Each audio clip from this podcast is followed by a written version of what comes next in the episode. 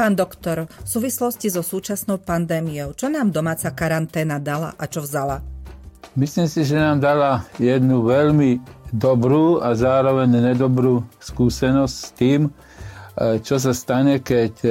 ľudia sa zrazu začnú cítiť ohrození vecou, s ktorou zatiaľ nemali praktické skúsenosti, možno nečítali, možno to videli v nejakom katastrofickom filme, ale teraz, keď sa to sa to celé objavuje naživo a musíme sa s tým všetci, všetci nejakým spôsobom neviem, spriateliť, ale nejako sa s tým vyrovnať, tak je to vlastne nový pohľad na, na svet. To nám, to nám dala no a, a vzala nám taký ten kľud, ktorý sme teda doposiaľ podľa mňa ako, ako národ mali, že v podstate, keď je niečo necelkom príjemné, že vždy to dopadne dobre. Ovšem na druhej strane teraz, keď otvoríte e, si internet a teraz tam čítate, kto umrel, z akých okolností a tak ďalej a pritom sú to čo najväčšom počte ľudia, ktorých poznáme, tí, ktorým hovoríme celebrity a to si myslím, že to je to je vec, ktorú sme si doteraz tak nejako vo všeobecnosti moc ani neuvedomovali, alebo teda to, že existuje smrť a čaká nás všetkých, že to, to sa nás až tak ďaleko netýka, hoci sa to teda týka dnes skoro každého. Aký je váš pohľad na návrat časti detí do materských a základných škôl od 1. júna? Ja si myslím, že, že e, to, aby deti znova sa vrátili do školy, to má aj e, argumenty a dôvody aj za, aj proti. Ten dôvod za e, je teda najmä ekonomický, z hľadiska teda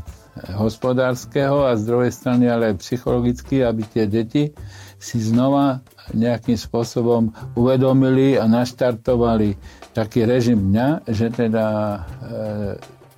ráno sa zobudíme a ideme do, do školy, do škôlky a tam musíme robiť veci, ktoré, ku, ktorému, ku ktorým nás e, vedú a učiteľi a učiteľky. Na čo sa majú sústrediť učitelia prvé dni potvorených školských brán? Myslím si, že, že to je taká veľmi dôležitá adaptačná fáza, kde teda e, deti sa stretnú a asi by bolo dobré, aby si vzájomne porozprávali a vymenili skúsenosti s tým, čo zažili, čo prežili, akým spôsobom vlastne tá rodina, v ktorej žijú sa s tým, s tým faktom, že sa vlastne všetci cítime ohrození a chránime sa teda tými rúškami domnení, že to je veľmi efektívne. Tak ako na to e, reagovali ľudia, rodičia najmä teda v jednotlivých rodinách. Ale tam je, bude veľmi dôležité, aby ten, kto bude moderovať takúto tú diskusiu a informáciu o tom, ako to vlastne bolo, keď prežívali deti také tie nútené prázdniny, čo na tom bolo aj pozitívne a čo, čo teda možno negatívne. Aby si to vyrozprávali uh, v tom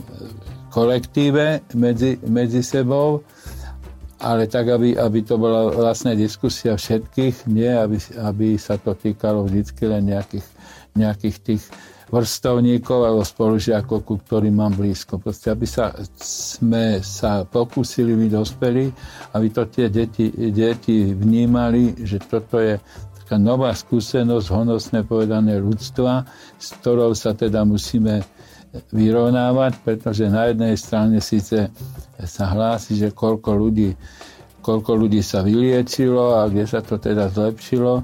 ale na druhej strane sa nedajú zatvárať oči pred tým, že to riziko, že sa to ohrozenie vráti a že skončí v nemalých, nemalom počte prípadov smrťou našich spoluobčanov. Takže toto je vec, ktorú, ktorú sa musíme naučiť, teda vyrovnávať sa s ňou. A naučiť to, naučiť to ale aj tie deti. Čo pre detskú dušu znamená bezpečné prostredie? Bezpečné prostredie podľa mňa znamená, že dieťa má svoj domov, kde teda e, sa môže, môže vrácať a kde, kde teda patrí, kde, kde je súčasťou teda v ideálnom prípade teda kompletnej, kompletnej rodiny, alebo možno s, s našim básnikom slovenským Válkom by, by sa dalo povedať, že on napísal, že domov sú ruky, na ktorých smieš plakať. Že pokiaľ to dieťa si môže dovoliť plakať náručí svojich rodičov, tak to je vlastne, to je vlastne taký ten prístav, do ktorého by sa malo a mohlo každé dieťa vrátiť a navrať tam znova sily na to, aby ten život bol pre nás radosnejší, než povedzme v tejto v tomto období toho koronavírusu. Ako môžu v tejto náročnej dobe deťom pomôcť ich rodičia? Ja si myslím, že by ich mali viesť e, k tomu a podporovať, aby, aby deti nemali stracha a rozprávali, dávali, dávali von zo seba to, čo prežívajú, čoho sa boja a v čom, čom, čomu možno až tak ďaleko teda dobre, dobre nerozumejú. Aby proste, proste mali ten pocit, že pokiaľ mám problém, tak sa zdôverím mame, otcovi, starš, staršiemu súrodencovi, aby neostával, neostával e, ten mladý človek v nejakej neistote sám, sám so sebou. Čiže vytvoriť, vytvoriť teda do, v domácnosti, v rodine takú atmosféru, že sa tam tieto veci základné môžu, môžu a majú, majú preberať. Napríklad teda ten, ten problém s, s tou smrťou, hej, ten nebol natoľko frekventovaný, pokiaľ sa neobjavil teda tento vírus a mali by sme sa naučiť a do tej dospelých nejakým spôsobom e, spracovať s tými deťmi, samozrejme primerane ich, ich duševnej úrovni, proste naučiť sa rozprávať s nimi o tom, aby aj oni o tom teda mohli rozprávať, proste odtabuizovať, odtabuizovať to, čo mu hovoríme smrť. Ako máme vysvetliť deťom aktuálnu situáciu s COVID-19? No to, to asi má niekoľ, niekoľko rovín. Prvá, prvá asi by mala byť tá, že aby vysvetlili, že ten vírus, čo je jeho podstatou, že je to vlastne nejaký organizmus, mikroorganizmus, ktorý vyvoláva chorobu, takú, akých je viac, viac na, na svete a pohybuje, pohybujú sa tie vírusy, vírusy medzi nami. Aby deti sa naučili sami pred sebou akceptovať, že takéto ohrozenie síce v takomto rozmere nebolo, ale teda, že teraz je. A, aby, to, aby sa to stalo nejakou e, e, súčasťou ich vnútorného prežívania do tej miery, že to berú ako fakt a neberú to už ako nejakú veľkú hrozbu, čo si myslím, že e, k tomu, aby, aby to takto vnímali, tak veľkú veľký podiel na tom má to, ako, ako k tomu pristupujú teda médiá. Takže tam si myslím, že tam je veľká zodpovednosť ešte v tejto chvíli, ktorú si, sme si my dospelí ne, neuvedomili. Máme sa s deťmi rozprávať o ekonomickej kríze a jej dopade na štát, na rodinu? Otázka je, že do, do akej miery vlastne deti to, by to deti chápali a do, do akej miery teda e, dospelí ľudia rodičia najmä, majú, majú sami, sami v svojich hlavách nejakým spôsobom vytvorený, vytvorený e, model toho, že čo sa vlastne ekonomicky po e, tých zmenách e, revolučných už, už niekoľko, desaťroč, niekoľko desaťročných, čo sa vlastne stalo. Lebo ľudia často nerozumejú tomu, že z akých príčin, akými mechanizmami sa táto spoločnosť e, rozdelila, trošku to zjednoduším, na bohatých a chudobných. Lebo týmto sa nikto, nikto z e, ľudí, ktorí sú zodpovední za výchovu, výchovu tejto mladej generácie, sa tým nikto nezaoberá. A toto sa nám môže raz veľmi vypomstiť, keď teda sa, e, sa nenájde nejaký model toho, aby sa veku primeraným spôsobom tým deťom vysvetlilo, že akým spôsobom teda sa, sa stalo, že že ten majetok, ktorý kedysi patrí ľudu, v úvodzovkách povedané, sa rozdelil do medzi, medzi dnes by som povedal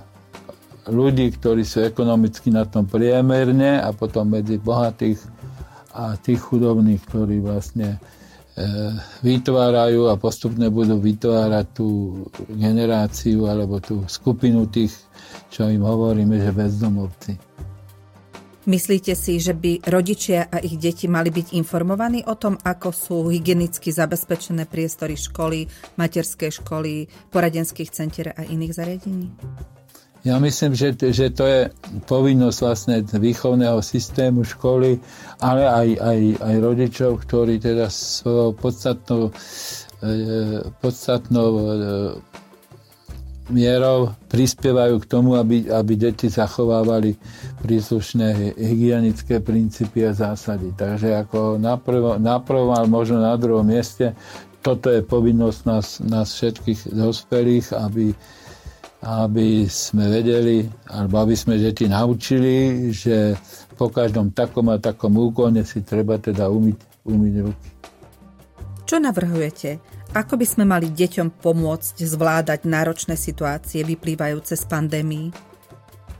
Myslím si, že, že zatiaľ sme nevytvorili my ako teda pedagogická, rodičovská, povedzme psychologická obec, žiadny model toho, že ako sa má, ako sa má výchovne a pristupovať k tomu, ako ovplyvniť, ovplyvniť deti rôznych, rôznych vekových, vekových skupín k tomu, že teda vznikla takáto situácia a teraz, ak sa, jej, ak sa budeme správať takto a takto, tak vlastne minimalizujeme možnosť toho, že e, sa nakazíme a že teda budeme mať potom problémy s tým, ako vlastne, vlastne ten koronavírus e, zvládať, pretože to